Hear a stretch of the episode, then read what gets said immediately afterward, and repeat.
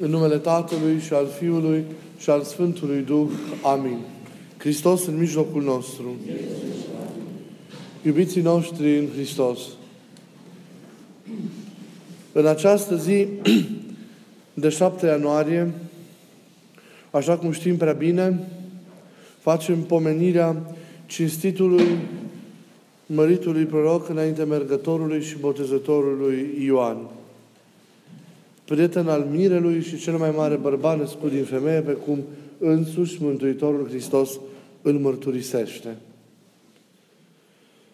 Se poate vorbi mult despre Ioan. Sunt multe virtuțile care împodobesc chipul botezătorului Domnului. Le observăm privindu-i viața, lucrarea și ascultând cuvintele lui, dintre care o parte au rămas consemnate în Sfintele Evanghelii. Azi vreau să mă opresc în mod predilect, dar nu exclusiv, la smerenia sa.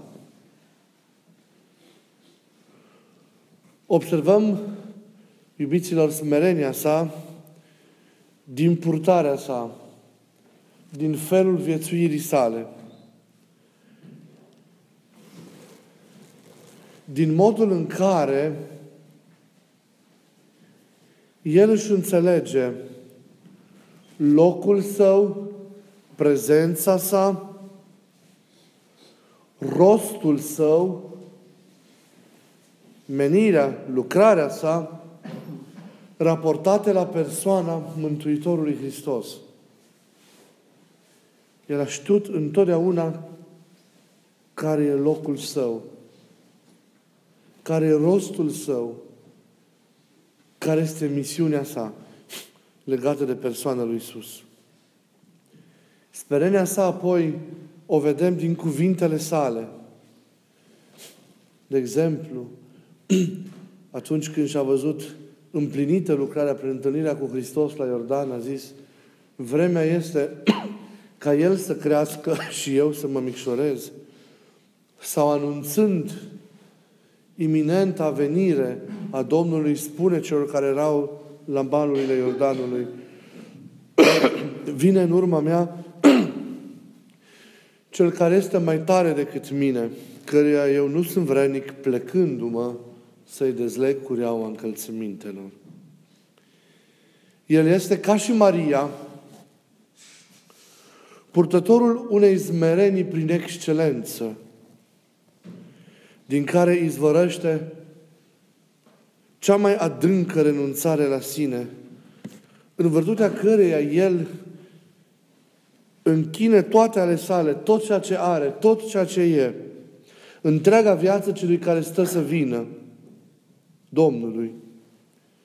El e ceea ce e prin El. El nu își atribuie vreo valoare sau vreun sens, vreun rost, independent de El stând în afara Lui. Dacă e ceva, e prin El. Și dacă nu e ceva prin El, nu mai e nimic. Smerenia Lui izvorăște din profunzimea ființei sale și se manifeste ca o lepădare continuă, dar continuă, neîntreruptă de sine. Pentru El nu mai există nimic personal. Pentru noi există prea mult personal în viața noastră. Pentru el nu mai există nimic personal. Tot ceea ce a însemnat mișcare personală, independentă, căzută în el, a fost stinsă în anii lui de nevoință. Nu a existat decât dragostea de Dumnezeu din care s-a născut ascultarea de voia sa, din care ascultare s-a născut smerenia sa și necontenita sa, cum ziceam, lepădare de sine. El nu mai trăiește o viață proprie, o viață personală, o viață individuală. El iese din sine devenind prietenul mirelui, a cărui venire a pregătit-o și astfel nu-și mai aparține. Nu mai, nu mai trăiește prin sine și pentru sine, nemai fiind el însuși, ci un altul, Prietenul și numai prietenul mirelui. Pregătirea iubiților venirea aceluia, Ioan o face nu doar deci prin cuvintele sale trăzitoare la pocăință și prin botezul de la Iordan, ci înainte de orice o face prin exemplul său personal, prin ceea ce e el. Ioan, pregătindu-se pentru venirea Domnului și misiunea sa, asemenea Mariei, în perioada pe care ea a pregătit-o la templu, până când a mers în casa lui Iosif, a repus în sine natura întinată, păcătoasă, lăsând loc doar voii lui Dumnezeu. Prin asta el a anticipat biruința pe care Isus a dat-o, curățind și sfințit de săvârșit firea, firea omenească. El a trăit asemenea Mariei și multe, multe lucruri îi aseamănă. Vom medita poate altă dată la acest lucru. A trăit asemenea ei restaurarea și salvarea asta de sine în măsura în care o asemenea experiență putea fi trăită atunci. Și vreau să înțelegeți cât de important e lucrul acesta. Că el, în acel timp, s-a putut birui pe sine într-o asemenea măsură încât să facă loc Domnului cel a cărui, a cărui venire o anunța, se facă loc în sine, e un lucru extraordinar. Natura umană căzută e ridicată în el, ca și în Maria, la cel mai înalt nivel la care ea a fost capabilă să ajungă înainte de mântuirea în Hristos, ne arată părinții. Ei sunt cele mai frumoase flori ale Vechiului Testament. Tot ceea ce umanitatea a putut să-i dea lui Isus, care vine în lume mai frumos și mai curat. De aceea zicem că în el Vechiul Testament, că acum vorbim de el, își trăiește punctul culminant cel mai înalt. În Ioan Vechiul Testament se împlinește. De aceea Vechiul Testament în Ioan se și epuizează și cu el se și încheie. El fiind legătura dintre testamente. Iată, de fapt, Vechiul Testament a rodit trei oameni, a înflorit în trei persoane cu un rol esențial în începuturile mântuirii noastre și care s-au împărtășit de taina cea din veac ascunsă și de înger neștiută și care au păstrat-o în ei. Preacurata Fecioară Maria, care prin lucrarea Sfântului Duh i-a dat viață, carne din carne ei și sânge din sângele ei, care l-a primit în inima și în ființa ei și care s-a identificat cu Isus în iubire neatinsă, astfel încât ea a devenit primul om în care s-a împlinit scopul pentru care Domnul a venit în lume și anume în Dumnezeirea omului. Sfântul și dreptul Iosif, care l-a primit pe Isus în viața și în casa sa, care l-a ocrotit și l-a crescut mai mult decât un tată adevărat pe Fiul lui Dumnezeu făcut om și iată acum Sfântul Ioan Botezătorul, omul vrednic de a se întâlni cu Domnul față în către față, asemenea unui prieten, vrednic de a deveni prietenul mirelui.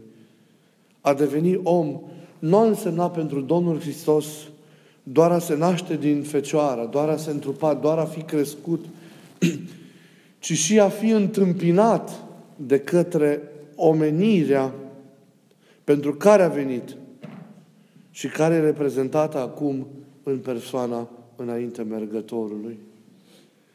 Nu doar botezător și înainte mergător, ci și prietenul și cel care îl întâmpină pe Fiul lui Dumnezeu venit pentru mântuirea lumii și care a înțeles rostul și misiunea înainte ca oricare apostol să o înțeleagă și prin care, iată, Vechiul Testament se desăvârșește. El reprezintă astfel în întâmpinarea Lui și în prietenia Lui întreaga omenire, însumă în El toată starea și atitudinea cu care întreaga omenire ar fi trebuit să-L primească și să-L întâmpine pe Fiul lui Dumnezeu, făcut om pentru mântuirea lumii.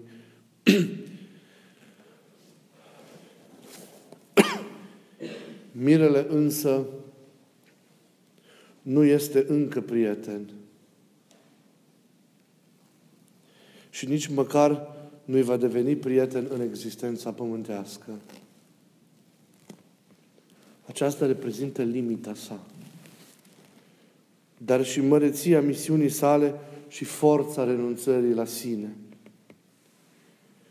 El nu-L urmează pe Domnul, pentru că misiunea Lui se încheie. Înainte mergătorul este ca luna care pălește la răsăritul soarelui și e stinsă de strălucirea acestuia. El e doar înainte mergătorul care poartă o cruce de plin înțeleasă și asumată. Prietenia lor însă se va desăvârși în cer. Iar experiența mistică a bisericii ne arată locul pe care Ioan îl are în slavă, alături de Hristos. Icoana de Isis a bisericii îl arată pe Hristos împărățind în slavă, având-o într-o parte pe Maica sa și într-o parte pe cinstitul înainte mergător, care sunt înconjurați de cetele apoi ale tuturor sfinților. Cu toate acestea, slujirea în smerenia lui Isus a fost pentru el sursa unei imense bucurii și împliniri. Zice Ioan Botezătorul, lucru amintit sau reprodus de Evanghelistul Ioan în capitolul 3. Prietenul mirelui se bucură cu bucurie de glasul mirelui. Deci această bucurie a mea acum s-a împlinit. Ioan nu a cunoscut doar lucrarea smereniei și crucea ei, ci și dulceața, măreția și bucuria ei. Smerenia lui a deschis, a deschis calea spre adevărata sa bucurie, aici și desăvârșită în cer. Această zmerenie trebuie fiecare dintre noi să ne o împropriem. Duhul Domnului este Duhul de smerenie, smerenie de care au fost plini toți oamenii esențiali din proximitatea Domnului. Uitați-vă la preacurata Fecioară Maria. Uitați-vă la dreptul Iosif. Uitați-vă la Marele Întemergător. Am ales să vorbesc despre smerenia Lui. Sunt multe virtuțile nenumărate despre care se, va vorbi, se poate vorbi și sunt multe aspecte ale vieții și ale misiunii despre care cu siguranță vom mai vorbi. Dar azi m-am oprit la smerenia Lui. Pentru că doar prin smerenie El s-a putut pregăti pe sine pentru a-L primi, doar prin smerenie El a făcut loc Domnului în sine, de unde l-a putut dărui, doar prin smerenie el a putut să-L dăruiască oamenilor, doar prin smerenie El s-a putut bucura de Domnul Său și a putut construi prietenia cu El aici și în, în veșnicie. Necunoscând smerenia, nici unul din noi nu se poate apropia de Domnul. Nici unul din noi nu-L poate primi, nu-L poate cunoaște, nu se poate întâlni cu adevărat cu El, doar în smerenie. Uitați-vă la Ioan. Probabil că n-am reflectat la de mult la smerenia lui. Pentru că suntem obișnuiți cu glasul lui de tunet, cu prezența lui impozantă și cu tremurătoare pe malurile Iordanului. Dar în spatele acestei prezențe, tipice prezențe unui profet, e un suflet delicat. Este un suflet smerit. Este un suflet frânt din ascultare, de ascultare față de Domnul și de dragoste pentru cuvântul Lui și pentru voia Lui. Și această zmerenie a făcut ca viața Lui să fie extraordinară. Ioan, Marele Ioan, nu a făcut nicio minune. Se pot tulbura cei care așteaptă doar minuni. Ioan n-a făcut nicio minune, dar viața sa a fost o minune. Modul în care el, iată, a întrupat smerenia, a întrupat virtuțile în viața sa, modul în care l-a slujit pe Hristos și și-a împlinit misiunea, e o mare minune la care fiecare dintre noi astăzi în această zi a pomenirii sale ar trebui să reflectăm, ar trebui să luăm aminte. Să ne ajute Sfântul Botezător ca și noi, intrând în Duhul acesta al smereniei, și vă rog să rețineți și să vă gândiți azi la acest lucru, ca intrând în Duhul acesta al smereniei, să putem să-L întâmpinăm și noi pe Hristos. Să putem să fim și noi mărturisitori ai Lui, ai venirii Lui, ai prezenței, ai rămânerii Lui, ai întoarcerii Lui în mijlocul lumii în care trăim.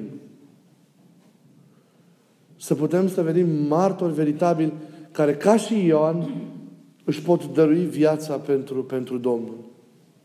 Doar dacă ne zmerim, îi facem loc Domnului în noi și tuturor oamenilor. Și ne putem să ascultăm cuvântul Domnului și să-L împlinim voia. E atât de importantă smerenia și o știm bine. Ioan Băzătorul ne dă, iată și azi, încă o lecție de smerenie. Fie ca prin rugăciunile Lui să aflăm cu toții milă înaintea Lui Dumnezeu, iar pomenirea Lui să rămână binecuvântată peste viacuri. Amin.